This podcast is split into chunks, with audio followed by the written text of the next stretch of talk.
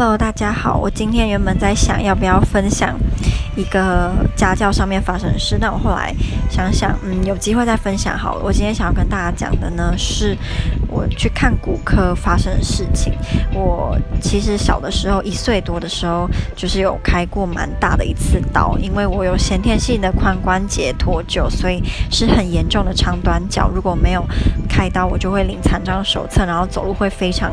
严重的一拐一拐这样。那幸好我妈他们帮我找了一个非常医术高明的医生，所以我开完刀之后，就像正常人一样，你是看不出来我有就是长短脚或是有开过刀，除非我给你看那个疤痕跟跟你说。那我今天去找医生，是我想要问他，我的右腿比左腿，右大腿比左大腿粗，然后我很在意，虽然很少人注意到，但是我就是非常的在意，我就问他说，可不可以透过单边抽脂，还是怎样？他就说不行，而且我没什么纸可以抽，就没有用，然后我觉得难过。